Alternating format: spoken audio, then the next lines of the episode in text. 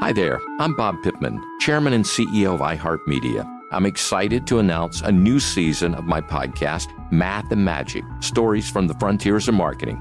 Our guests this season show us big risk can yield big rewards, like Rob Riley, the creative head of one of the world's leading advertising firms. I try to create environments where anybody can say anything without any judgment.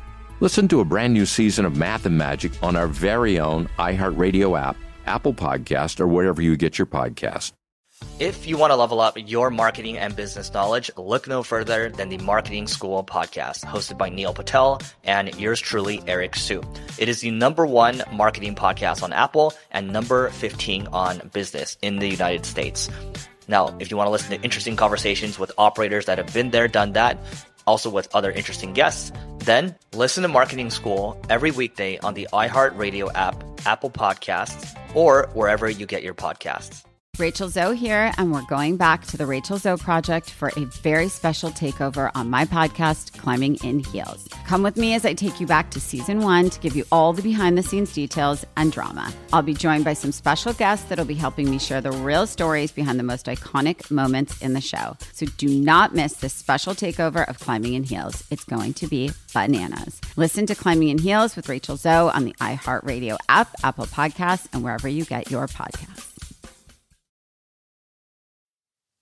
Art of the Hustle is a production of iHeartRadio.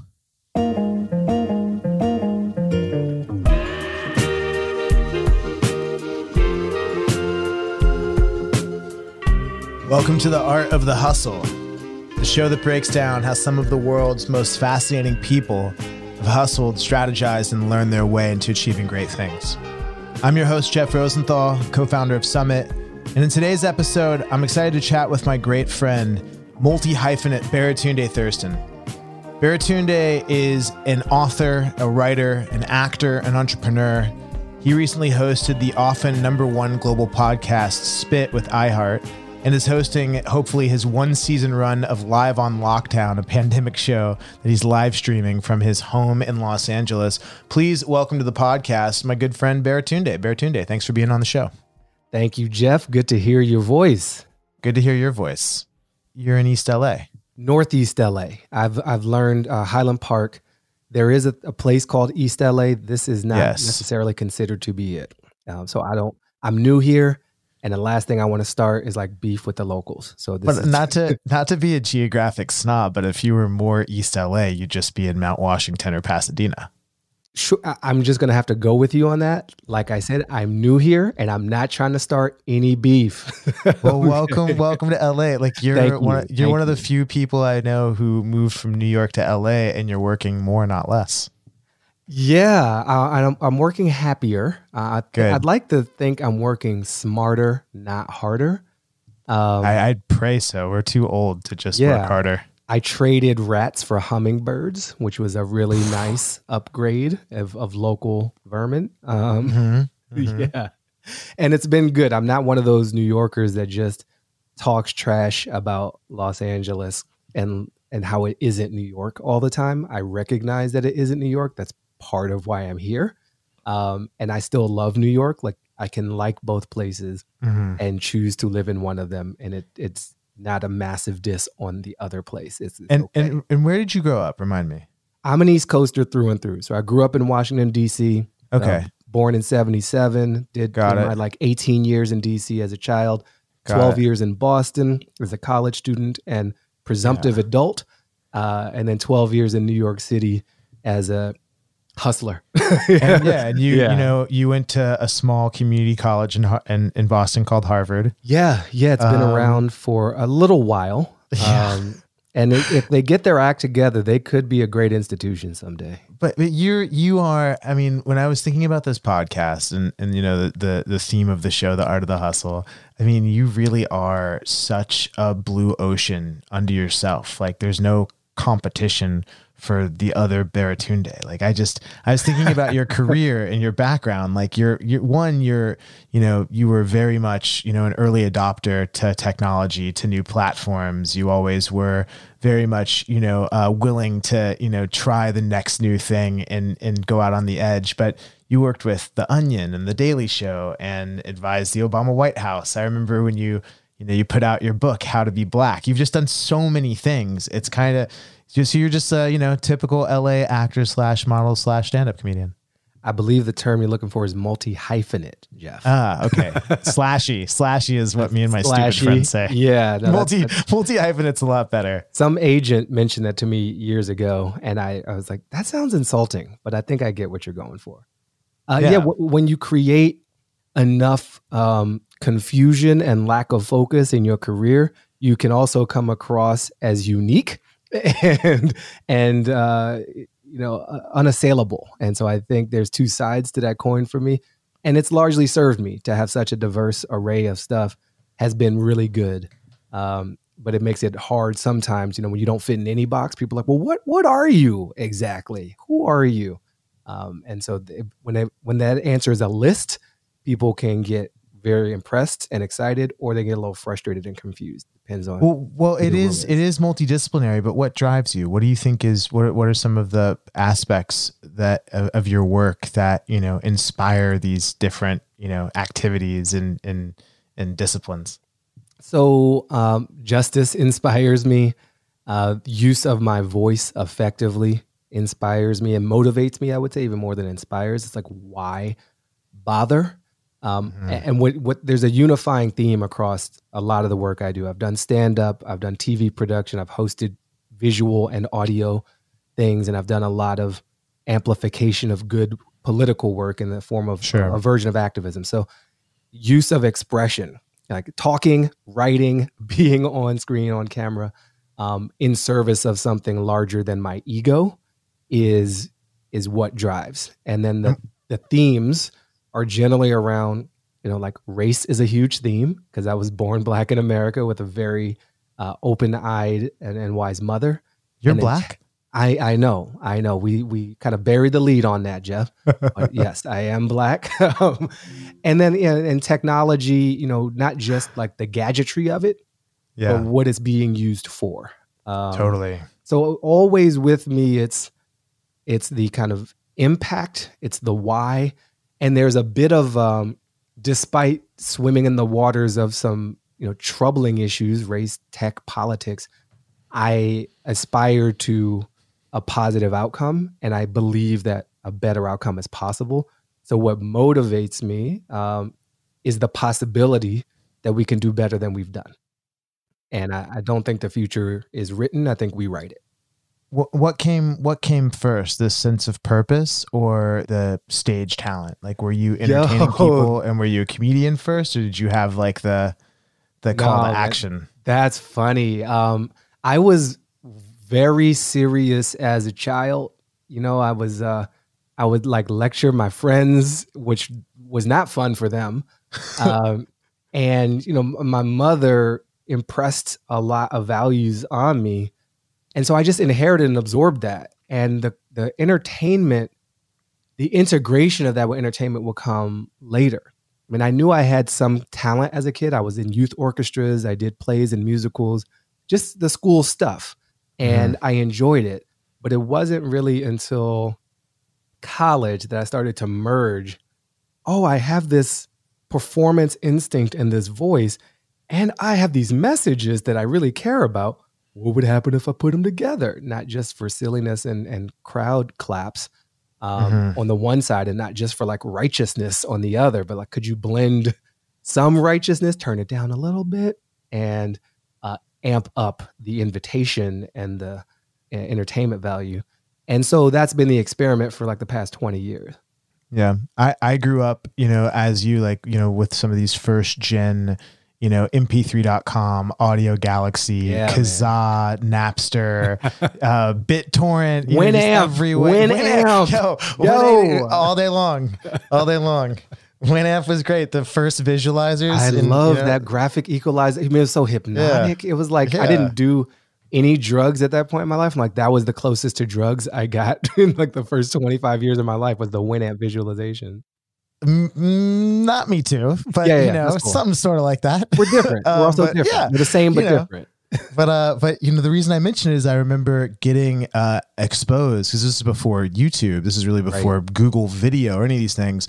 Um, getting exposed to like the great stand-ups, like hearing you know uh, Bill Hicks or yeah. Richard Pryor, or yeah. hearing you know more modern comedians or Eddie Murphy, or and and the philosophy is in there. Like the, you know, do you think that there is some some truth to this idea that you know m- many of our modern philosophers are comedians at this time? Of course and it's a self-serving thing for me to believe as a practitioner as a practitioner of comedic arts. I, know, I mean serves, you might be you might be cynical on it because you're close to it. it serves the public and it serves my ego jeff. These are the, my favorite okay. questions to answer. That's great that's great. Um, but uh yeah look not every comedian is bill hicks or richard pryor or early whoopi goldberg or moms mabley like so it's it doesn't follow necessarily that because you're a comedian you're a prophet you know?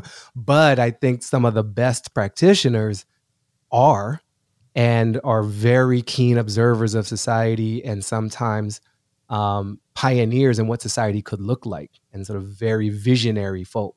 And when you do any kind of art i think you know i started realizing this a while ago. I thought it was special to comedy and i do mm-hmm. think comedy is special but for a moment, I'm going to set it aside and say arts in general have this function where an artist is this sponge who absorbs the world and then processes it through a very unique mind and a set of life experiences, and then expresses that understanding outwardly in a sculpture, in a play, in a symphony, uh, mm-hmm. in a mm-hmm. song and there's a there's a, a, metamorphosis and a transformation of the human experience in one mode to another and that's magic.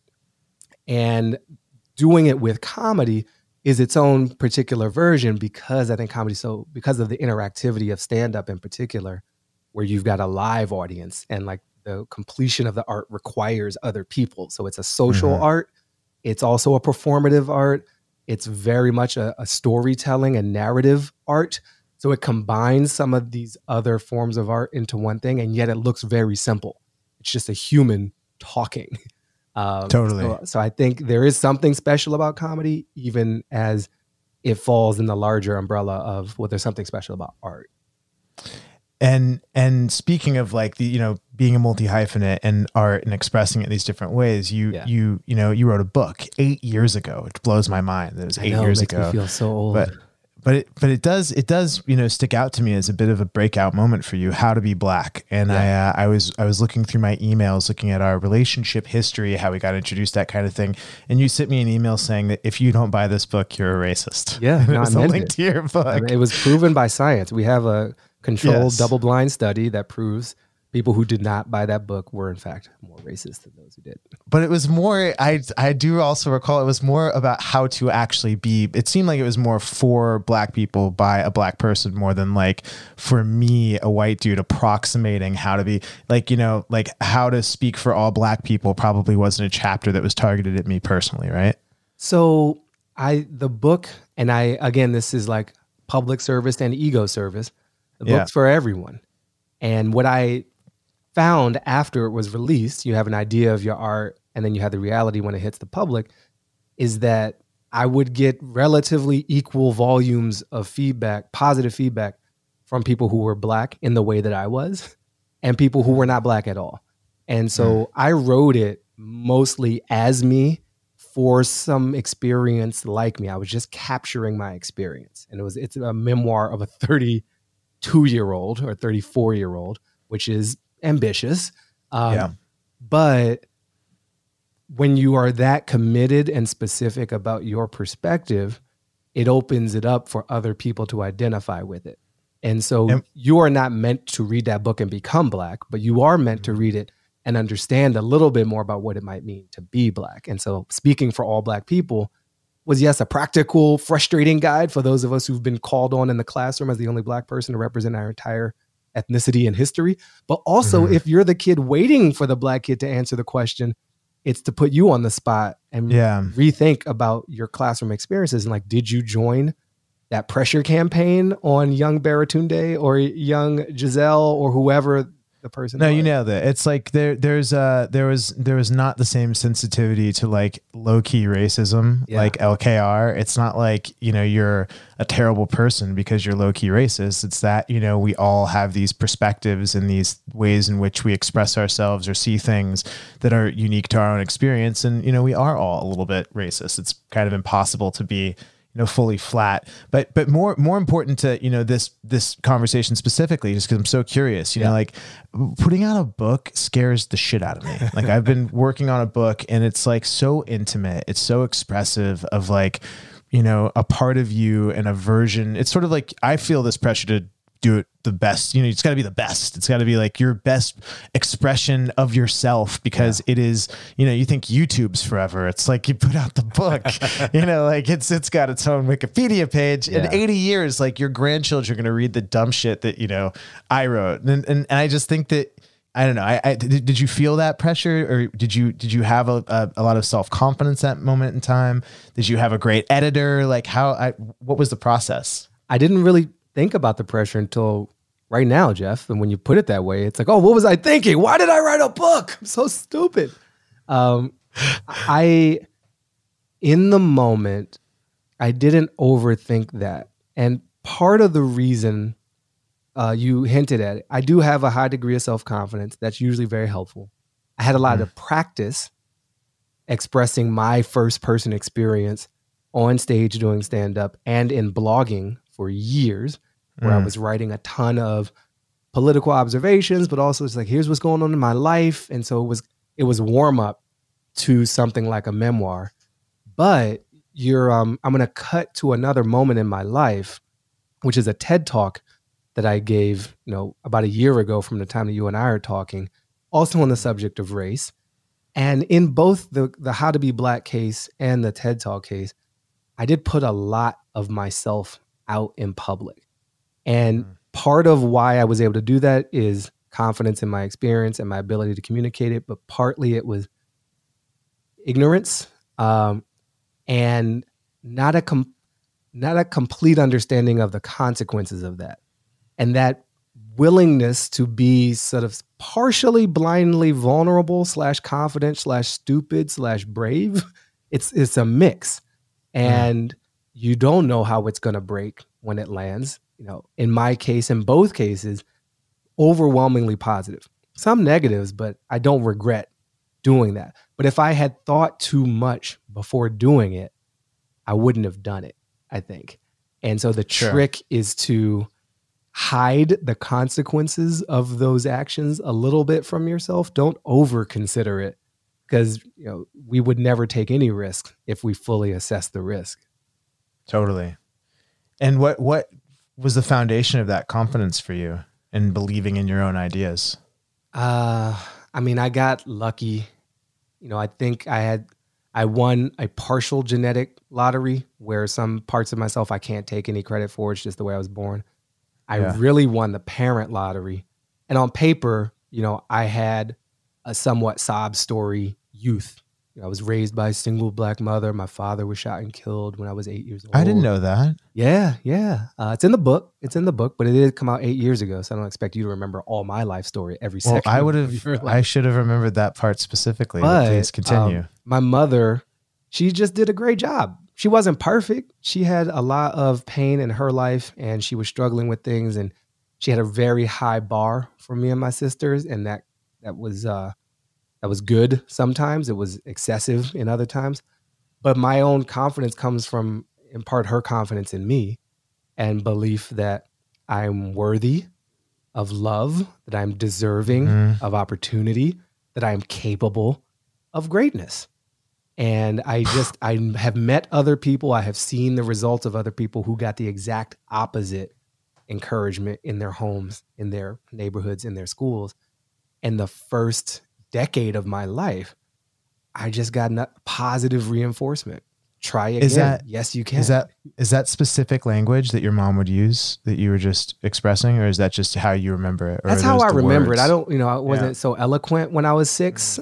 Um, Okay. Okay. but you know, it, her version might be like, "I said, go outside and play." Right? Yeah. um, she, I do remember her encouraging me to audition well before I had any interest in doing things on camera. Um, yeah. But I remember her pu- pulling out a newspaper. There was an advertisement for like kids to audition to be in an ad. You know, it's an ad yeah. for ads, which is very meta. And she had opened the paper, pointed it out, and said, "You could do that." And so she just planted this little possibility. And it was it was the opposite of some of the people who I've known in life whose parents only told them things they couldn't do, including yeah. my own mother. You know, her mother did not treat her with the same respect that she treated me. Her mother was a lot of negativity. It was a lot of you're you're not smart enough, you're not pretty enough, you'll never amount to, you your problem this, problem that. And I just I don't remember hearing anything like that from my own mother. I remember her disappointment when I didn't measure up to her standards. I remember if I failed in some way to behave appropriately or if I disrespected her in some way, the hammer would come down. But she was yeah. she never called me stupid and she never said I couldn't do something. If anything, she was annoyed if I didn't do it well. And and I hear you on the positive reinforcement. Yeah. Um, did you did you ever do anything in particular that helped you deal with like trauma? Perhaps the comedy was a piece of that, or like you know, I think that you know now here we are all in quarantine um, you know, we all go through our own versions of like different levels of trauma in our life. And, you know, for me, when I think about, you know, how to have this abundance versus scarcity mentality, like, you know, believe that, you know, you are capable of greatness, you know, oftentimes some of the roadblocks for people is, you know, just sort of a, a, a loop or, you know, a that, that, goes back to some kind of trauma or some kind of negative experience. Mm-hmm. Was there something that was like sort of a, a cornerstone for you that like, you know, allowed you to really, you know, take the positive and run with it?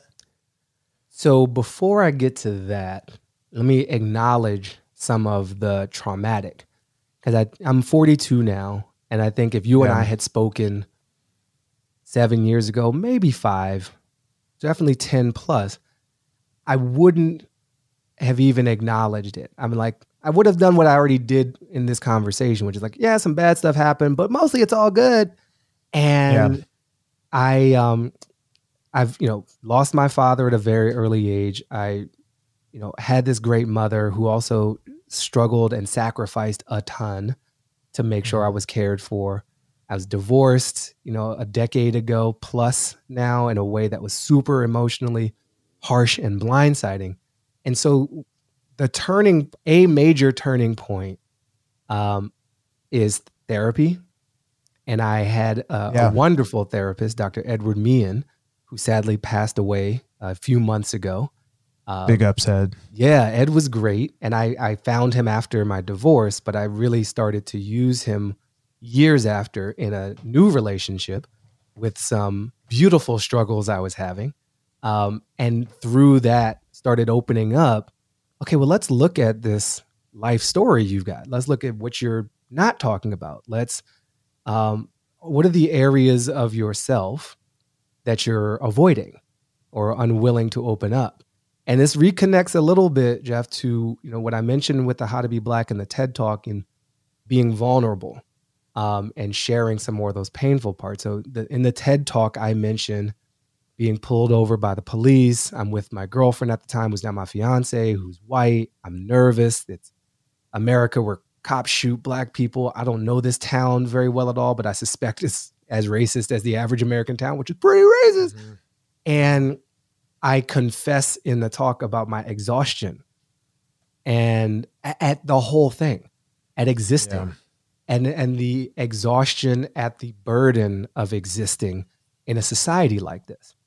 And so part of why I've gotten to where I've gotten to is because I just also reinforce a positive story internally. Like, I got this. I'm okay. I got a great network. I'm so lucky. I'm so capable.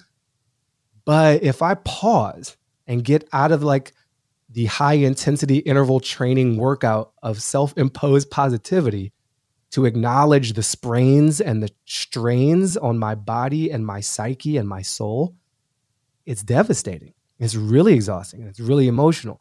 So it's not that I've gotten through all of that or had some moment where like ah, I processed all my history, I'm good for the future. It's that I'm really just now starting to deeply acknowledge it and still figure out how to stay positive, stay invested in society, uh, get up in the morning, clean myself, you know, just do the stuff of being a generally acceptable, loving human being. Uh, but it's not just as easy as think positive and hope you have a good mom. It's way messier than that. We'll be back with more Art of the Hustle after the break.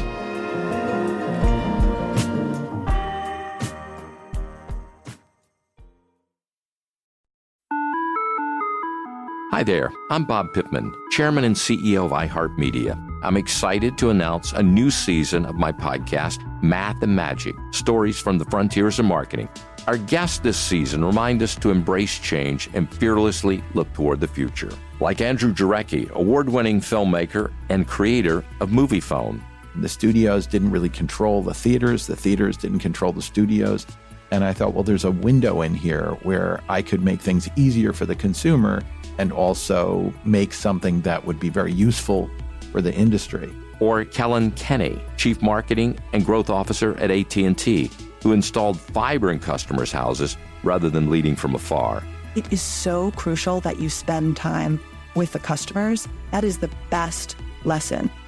In these exciting times, we're looking to the math, the strategy and analytics, and the magic, the creative spark, more than ever. Listen to a brand new season of Math and Magic on our very own iHeartRadio app, Apple Podcast, or wherever you get your podcast. If you want to level up your marketing and business knowledge, then look no further than the Marketing School podcast hosted by Neil Patel and yours truly, Eric Siu. It is the number one marketing podcast in the United States and number 15 on business in the United States.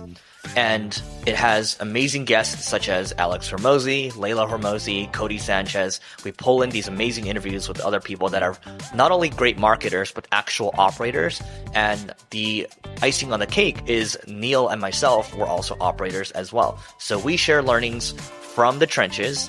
We share secrets that we otherwise wouldn't be sharing with other people. And we also share other advantages that will help you get ahead of your competition. So all you have to do is listen to Marketing School every weekday on the iHeartRadio app, Apple Podcasts, or wherever you get your podcasts. Oh, hi. Rachel Zoe here, and we're going back to the Rachel Zoe Project for a very special takeover on my podcast, Climbing in Heels. Come along with me as I take you back to season one to give you all the behind the scenes details and, of course, drama. I'll be joined by some very special guests that'll be helping me break it all down. From award season nightmares to fashion week insanity, you'll get the real stories behind some of the most iconic moments in the show. The Rachel Zoe Project definitely changed my life and career in so many ways. The show definitely captured some of the most amazing moments, but also some of the absolute worst. I made the show for all the fashion lovers out there, and I'm so happy that people still watch it and love it so much. So do not miss this special takeover on Climbing in Heels. It's going to be bananas. Cannot believe I just said that. Listen to Climbing in Heels with Rachel Zoe on the iHeartRadio app, Apple Podcasts, and wherever you get your podcasts. You know, I loved your podcast this past year. Oh, thank um, you. Spit podcast. Yeah. I know you're working on. I know you're working on a new one. Is that? It seems it's a format that you're really well suited for. Was it? It was for a moment there. I believe it was like the number one podcast in at least the U.S. At least the iTunes that I used. Yeah. Correct. It was. It was. You did it. Yeah, Spit uh, podcast was with 23andMe. It was like a, a branded show with them. And then iHeart was my creative distribution partner. And we were exploring not genetic testing and spitting into tubes, but what DNA means to who we are and our relationship to each other. So it's a very fun show to, I like hard stuff. And so weaving a conversation with a celebrity musician who was almost always present and a scientist who was almost always present is not the most natural mix. And so how do you make that feel natural? That was that was joyful for me. Um, I, I love the medium. We did beat Oprah several times in the rankings, and I will say that uh, because that's just a point of pride. I love Oprah, but the, but I got the screenshots to prove it. I didn't Photoshop it. Uh, that, we, Yeah. that we exceeded her her show a couple of times, and yeah, I love the medium. I grew up in an audio rich world. Never had cable TV until after I graduated college. Um, and so I was stuck on PBS channels and like the, the the high number count TV stations felt like cable to me. We had to turn the second knob to to get to key into those, and a lot of radio. Uh, my mother listened to radio plays and radio dramas on Sunday night on the public radio station. We Yeah. listened to Whoopi Goldberg tapes and Bill Cosby tapes on our road trips before we knew he was a monster, and Mhm. um, and we had stories, you know, within our own family. So I've been talking into mics a lot of my life, but I started in 2003, um, a very early podcast out of my low power FM radio show in Boston, and I would like record it from the board, convert it to MP3, put it up on my website in RSS, and that was an early podcast called the Front Porch Podcast. Unbelievable. Yeah, so I've I've been, you know, sometimes you're so early you like miss the major money wave that Yeah. that comes. But it, it, it- none of these things, none of my experience in tech has ever led to like a big pile of money. But it's led to a lot of great community, a lot of great creativity. So I- I'm generally uh, pleased with that. Do you think that your lack of access to like say cable, you know, until after college led to you being more adaptive and, you know, uh and accepting to new technologies? Like you you you were early on everything. Like I don't, you know, what what do you think what do you think was the what what was the precursor for that? Yeah, I think if I had had cable in high school, um, I would have had more friends for sure. Like it just would have made life Just to talk about easier at the school. stuff that kids talk about. yeah, to know who like Puck was from the real world, which Okay. I just had to pretend to understand, you know, because I didn't. And music videos, you know, I had a very limited access to music videos through a broadcast TV show that would come on like midnight on Saturdays called Pump It Up. And it was a half hour. So I would get a half hour fix of music videos. Meanwhile, friends are running around talking about MTV and they're able to Mhm. pull up. And this is well before anyone today who grows up with YouTube and can just Yep. on demand access culture. But uh, in the you know late '80s, early '90s, it was very different. So instead, I did have a lot of time on my hands. I had no girlfriends. I had good friends who I liked, but I had no car, so I couldn't see them as easily as some of the friends who did. So I was on the computer all the time. And my mother, you know, brought computers into our house in like starting in 1982, maybe 83. So that Wow. was a natural, it was way more natural to me to have a computer than to have a cable TV subscription. And that was true from, you know, age six to, well, even now, I'm still much more comfortable with the computer than with a cable box. Um, and so, yeah, I filled that time with exploration, with some hacking, with finding communities online, with building stuff, weird websites, learning a program, breaking things. And it certainly affected my perspective on how to create and like what's worth creating. Because I think if I just watched a lot of television, if I was lucky, I might have thought I could make television. But if- Mm. or I might have just thought I can consume a lot of television. You know, like you just get Yeah. really good at consuming. And that's what kind of our society wants from so much of us, just be a better consumer. And, and instead, Yeah. I, I grew up in a much more interactive space of uh, the early internet, pre-Nazi internet, I might add, where it was much less dangerous and misinformation filled than uh, than the risks we have today. And so that gave me a different approach to um, even how I make comedy or how I wrote my book or how I do versions of activism right now. and Nazi internet alluding not to a totalitarian overstructure, but to the fact that so many of our kids are getting radicalized by like right wing media on these social platforms right yeah, now. it's a great. I mean, look, there's all there's risks in every human endeavor. So the internet is not uniquely risky versus other tools in our history, but I think the um, the ability to apply sort of cult or gang recruitment techniques to terrorist organizations, to white supremacist organizations, to all kinds of hate-based groups is um, does create a, a special challenge because Mhm. they can reach out to and do successfully reach out to the same kid that uh, a gang person might reach out to, but it's just at scale.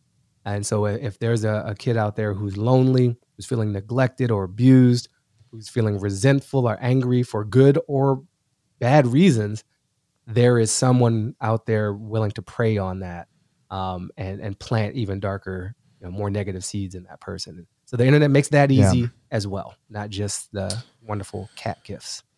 Well, and it's also, but to your point, you know, memes, the more extreme, the more effective typically. Like that's, that's, you know, it's just, it's more shareable, it's more salacious, it has a better sort of uh, long tail for, you know, better, for lack of a better term. So, you know, just the nature of the platform sort of uh, pushes the sort of most extreme to the top. Um, and you know your your work really focuses on positivity. Tell tell the listeners a little bit about your new show, Pandemic Show, Yeah. live on lock, li- Yeah. live on lockdown. Live on lockdown. So you and I are talking. Um, it's the last day of the first quarter of 2020. And given Yeah. the speed of COVID 19, the coronavirus that, that powers it, I don't know where the world's going to be by the time someone is listening to this. But at this moment, Mhm. we're two weeks into an experiment on my part to create a show for this moment which you know i woke up literally at 3.30 a.m on a saturday morning couldn't fall back asleep. My mind is just active and it was like live on lockdown. We're all going to be stuck at home live on lockdown. Lol. Oh my god that could be like Mhm. a fun show and it's legit and it's like on point. And, and so you know who knows if it'll become a huge hit. It's serving a need and and right now uh, this show is designed to kind of be this public service media where i'm kind of talking about issues related to uh, the pandemic. It is conversations with people all over the world. Now, I, had a man in northern italy you know before italy fully exploded and he predicted uh, the united states would be next because we hadn't taken the early steps. And that is bearing out as you and i speak uh, a minister of parliament in in the netherlands uh, you know, there's all kinds of wonderful people who I'm able to hear from and vice versa. And then I throw a lot of jokes and distractions and creative things people can do in this time because it's not all negative. It is Totally. overwhelmingly negative, but humanity must go on. And you know, we've we've got to keep living. We're gonna keep creating. We're gonna keep cooking. We're gonna keep laughing. And so weaving in real human stories and experiences with this, you know, level of humor and then my own perspective. That's the goal of the show. And I get real silly sometimes. I did a live segment where I was just in the kitchen being Chef Atunde, making my my pseudo secret anti cold fighting brew with like apple cider vinegar and all the things. Does not stop Mhm. coronavirus, by the way, but makes you feel real good. And it's just Yeah. uh, a fun thing. Or, or filling out my census online live, because when you fill out your census online, you prevent a worker from having to come to your house and put themselves at risk.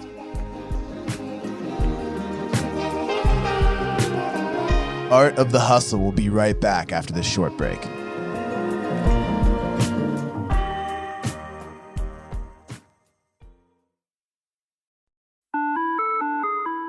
Hi there, I'm Bob Pittman, Chairman and CEO of iHeartMedia. I'm excited to announce a new season of my podcast, Math and Magic Stories from the Frontiers of Marketing.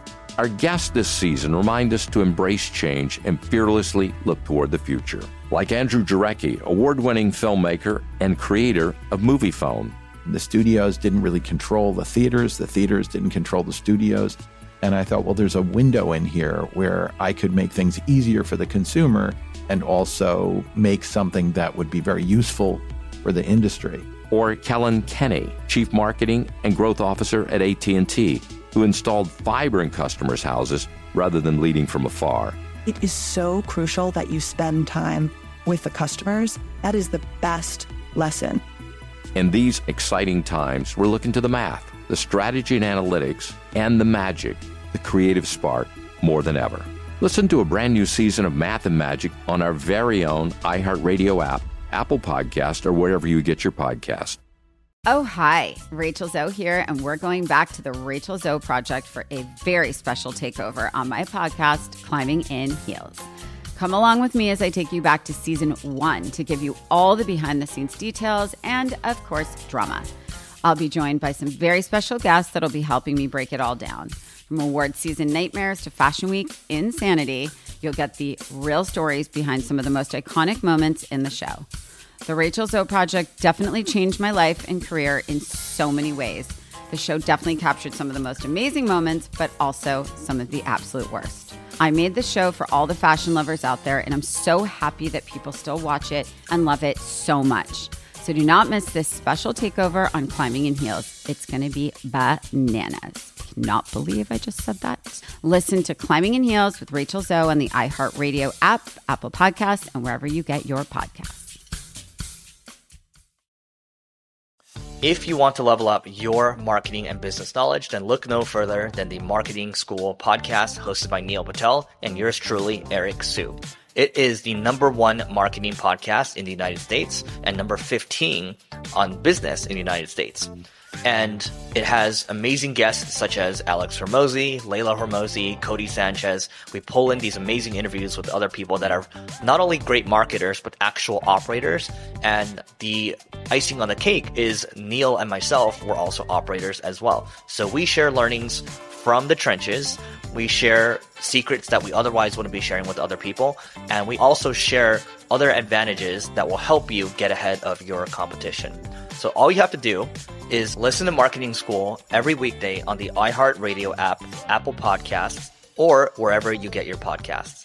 You know, I want to ask you about uh, some of this because you have such a unique perspective. You have these, you know, guests from around the world. You translate so many different languages. Like you understand the jargon of a hundred different worlds. You know, um, and and do you do you find you know here we are 2020 all locked in our houses sort of alone. Do you find that you know we accentuate the extremes and are actually closer? aligned in our view and vision of sort of a shared future or do you think that we truly are as far apart as it feels in days like today like you know republican democrat environmentalist you know uh, uh, uh, fundamentalist christian like how it, do we perceive things that we're further apart than they actually are or are we actually indeed at this moment in history where it does just feel like you know we really can't talk to one another anymore Man, that's a hard question. Um, in part, I don't know. I, I acknowledge the question. You know, are we as far apart as we perceive ourselves to be? And getting at the truth of that, I think, is really challenging. I want to believe the answer is no. And a lot of my experience confirms that we are aligned in our core desires for love and relevance and purpose and security and comfort and uh, belonging. We, we all want things kind of like that. We also have a great capacity to deny those things to others who we perceive as totally different from us. And part of the gap, if we just speak of kind of Democrat, Republican, US perspective, part of that gap is exacerbated by the fact that we don't have the same information flows in our world.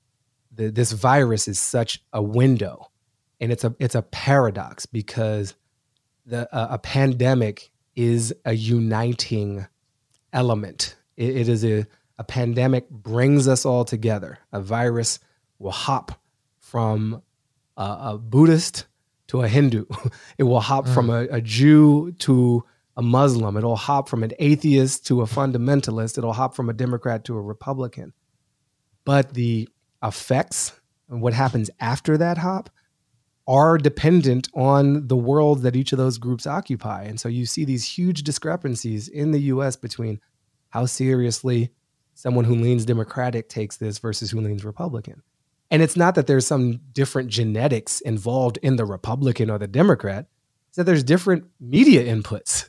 And you've got a whole ecosystem uh, and I'm I attempt to be fair, but I don't want to lie. I think you have mm-hmm. A very dangerous and uninformed, purposefully so, media ecosystem on the right in this country that is playing down, that has played down uh, this virus, and that will cost lives. There will be consequences beyond public opinion for that level of disinformation.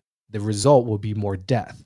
And so then it's not a it's not a joke, it's not a game, it's not a a, sort of perception. It, it also is the reality, and that's that's it's very painful to acknowledge, but I think it's very real. And I, so I hope that as we get to a world where this virus wreaks even more havoc and causes more pain, that the gap between perception and reality is forced to close. Um, it is easy to say, "Oh, the the sodomites in New York City don't share my values, and therefore I'm not going to listen to anything they say. But once the same things start happening to you thousands of miles away from the Sodom and Gomorrah of your mind that is New York City, Mhm. you can continue to deny it right up until you're in an ICU ward. And at some point, you'll have a, no pun intended, come to Jesus moment that will deny the denials you've been forced to hear from some of the misinformers on certain radio and, and TV networks and acknowledge this is bad. This is wrong. Um, and you see, you know, as well, when to get less about the specifics of the virus, but just how we respond to it. Big spending, big stimulus, checks wired into every American home. These things four months ago were being railed against as like a Venezuelan takeover of our free society. And that's not true. And, and meanwhile, a lot of the things that we were so proud of as Americans, our, our robust competitive markets, are killing us because you've forced governors to compete with governors for critical protective medical equipment. That's that's where you want the socialism, you know. And, and- and so so it's um it's an opportunity whether we learn from it in a sustainable way. Who knows? I I hope so, and I'm trying to contribute to making it so, but I can't make any guarantees.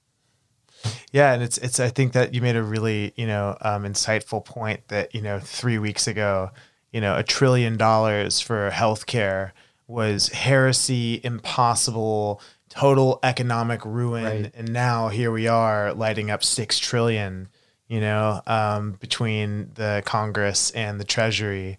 Um, to you know help alleviate the the this sort of like once in a generation economic event you know the medical cost and the cost of like loved ones who are gonna you know um, have very very difficult times whether they die or they are you know in in very dire medical conditions over the next you know 30 60 90 days and potentially through the end of the year. Like we we really are you know going to have you know i think we are going to have to re-examine sort of our consumerist you know uh urges. You talk about being a better consumer um well i mean if there's nobody to show off all of your consumer purchases to Yeah. does it, it's like just if a tree falls in the forest and no one's around does it make a sound um so you know perhaps you know we'll immediately find new you know uh manja to munch on and and sort of like you know uh uh dope ourselves back into this dream state um, but it does seem like you know it's forcing everybody to wake up a bit right now.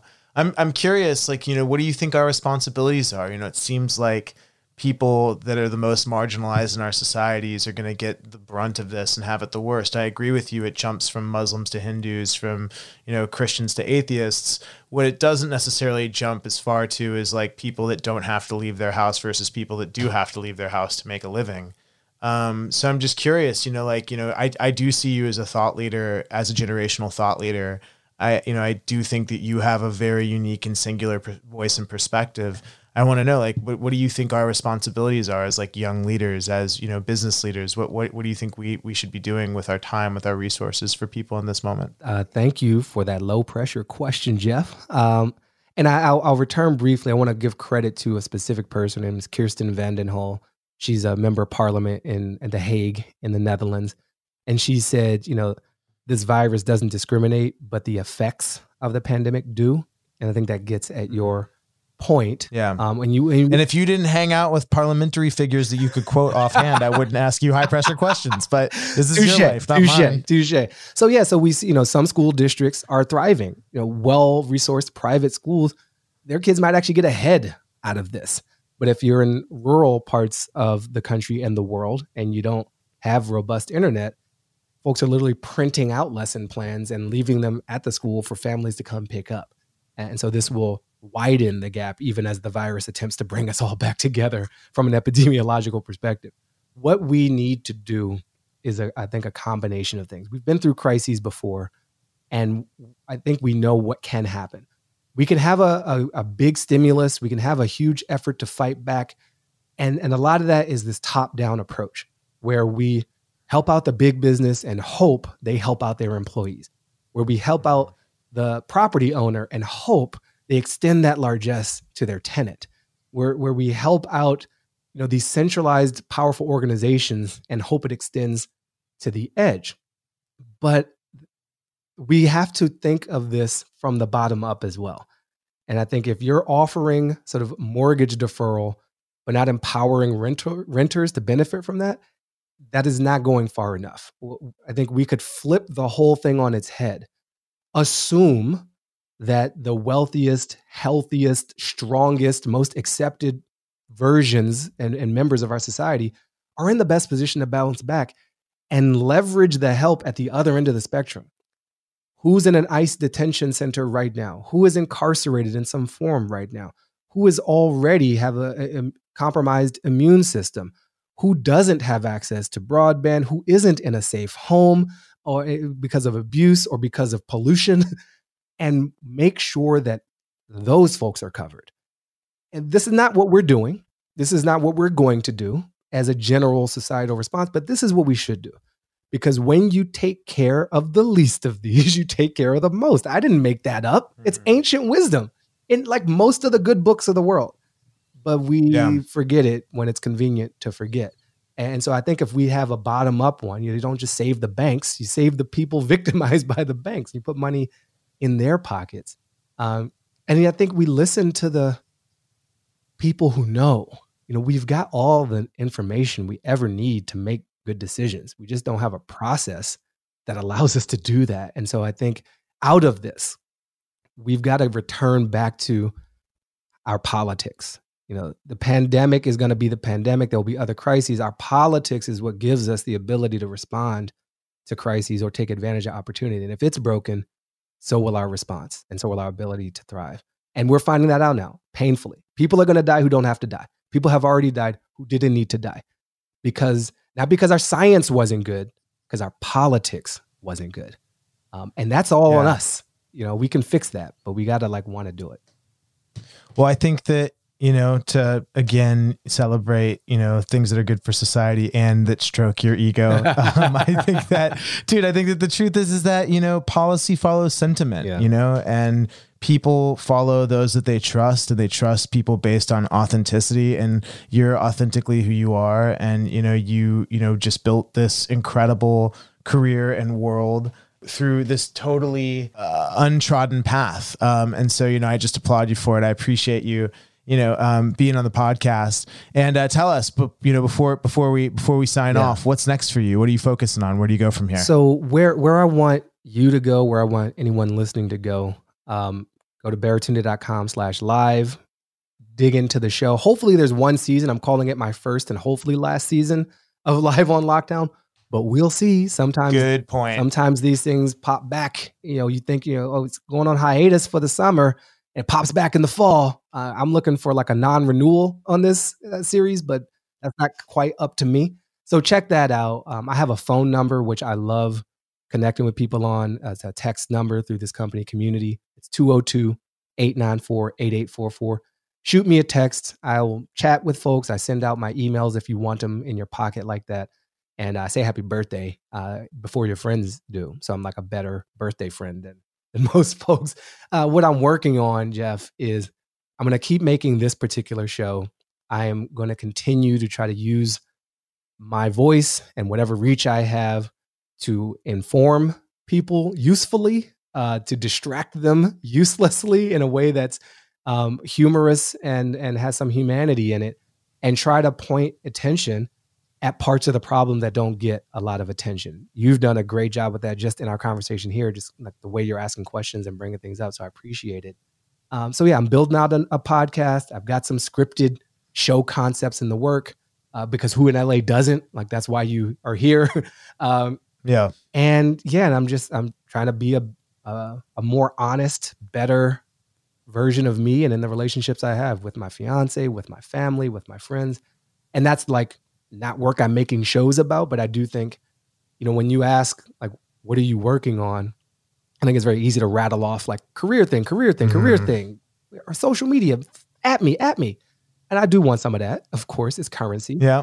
But I'm also working on uh, some of the other shadowy stuff we talked of earlier, me and my traumas Good. and my history and my connection with others, and uh, how to be as open and as real and processing of that and bring all of me uh, to the work that I'm doing because I think it can only get more dope. I'm with it. Well, you're a proper peaceful warrior. Thank you for being on the podcast. Thank you for the friendship, and uh, keep rocking out there in uh, this this time of Corona. Thank you. Keep uh, keep showing us the art of the hustle, man.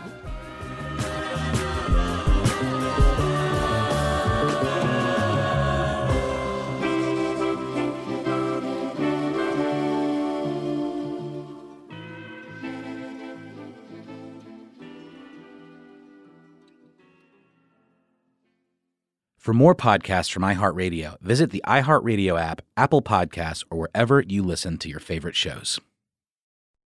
Hi there, I'm Bob Pittman, Chairman and CEO of iHeartMedia. I'm excited to announce a new season of my podcast, Math and Magic Stories from the Frontiers of Marketing. Our guests this season show us big risk can yield big rewards like Rob Reilly, the creative head of one of the world's leading advertising firms. I try to create environments where anybody can say anything without any judgment. Listen to a brand new season of Math and Magic on our very own iHeartRadio app, Apple Podcast, or wherever you get your podcast. If you want to level up your marketing and business knowledge, look no further than the Marketing School podcast, hosted by Neil Patel and yours truly, Eric Siu. It is the number one marketing podcast on Apple and number 15 on business in the United States. Now, if you want to listen to interesting conversations with operators that have been there, done that, also with other interesting guests, then listen to Marketing School every weekday on the iHeartRadio app, Apple Podcasts, or wherever you get your podcasts. Rachel Zoe here, and we're going back to the Rachel Zoe Project for a very special takeover on my podcast, Climbing in Heels. Come with me as I take you back to season one to give you all the behind the scenes details and drama. I'll be joined by some special guests that'll be helping me share the real stories behind the most iconic moments in the show. So do not miss this special takeover of Climbing in Heels. It's going to be bananas. Listen to Climbing in Heels with Rachel Zoe on the iHeartRadio app, Apple Podcasts, and wherever you get your podcasts.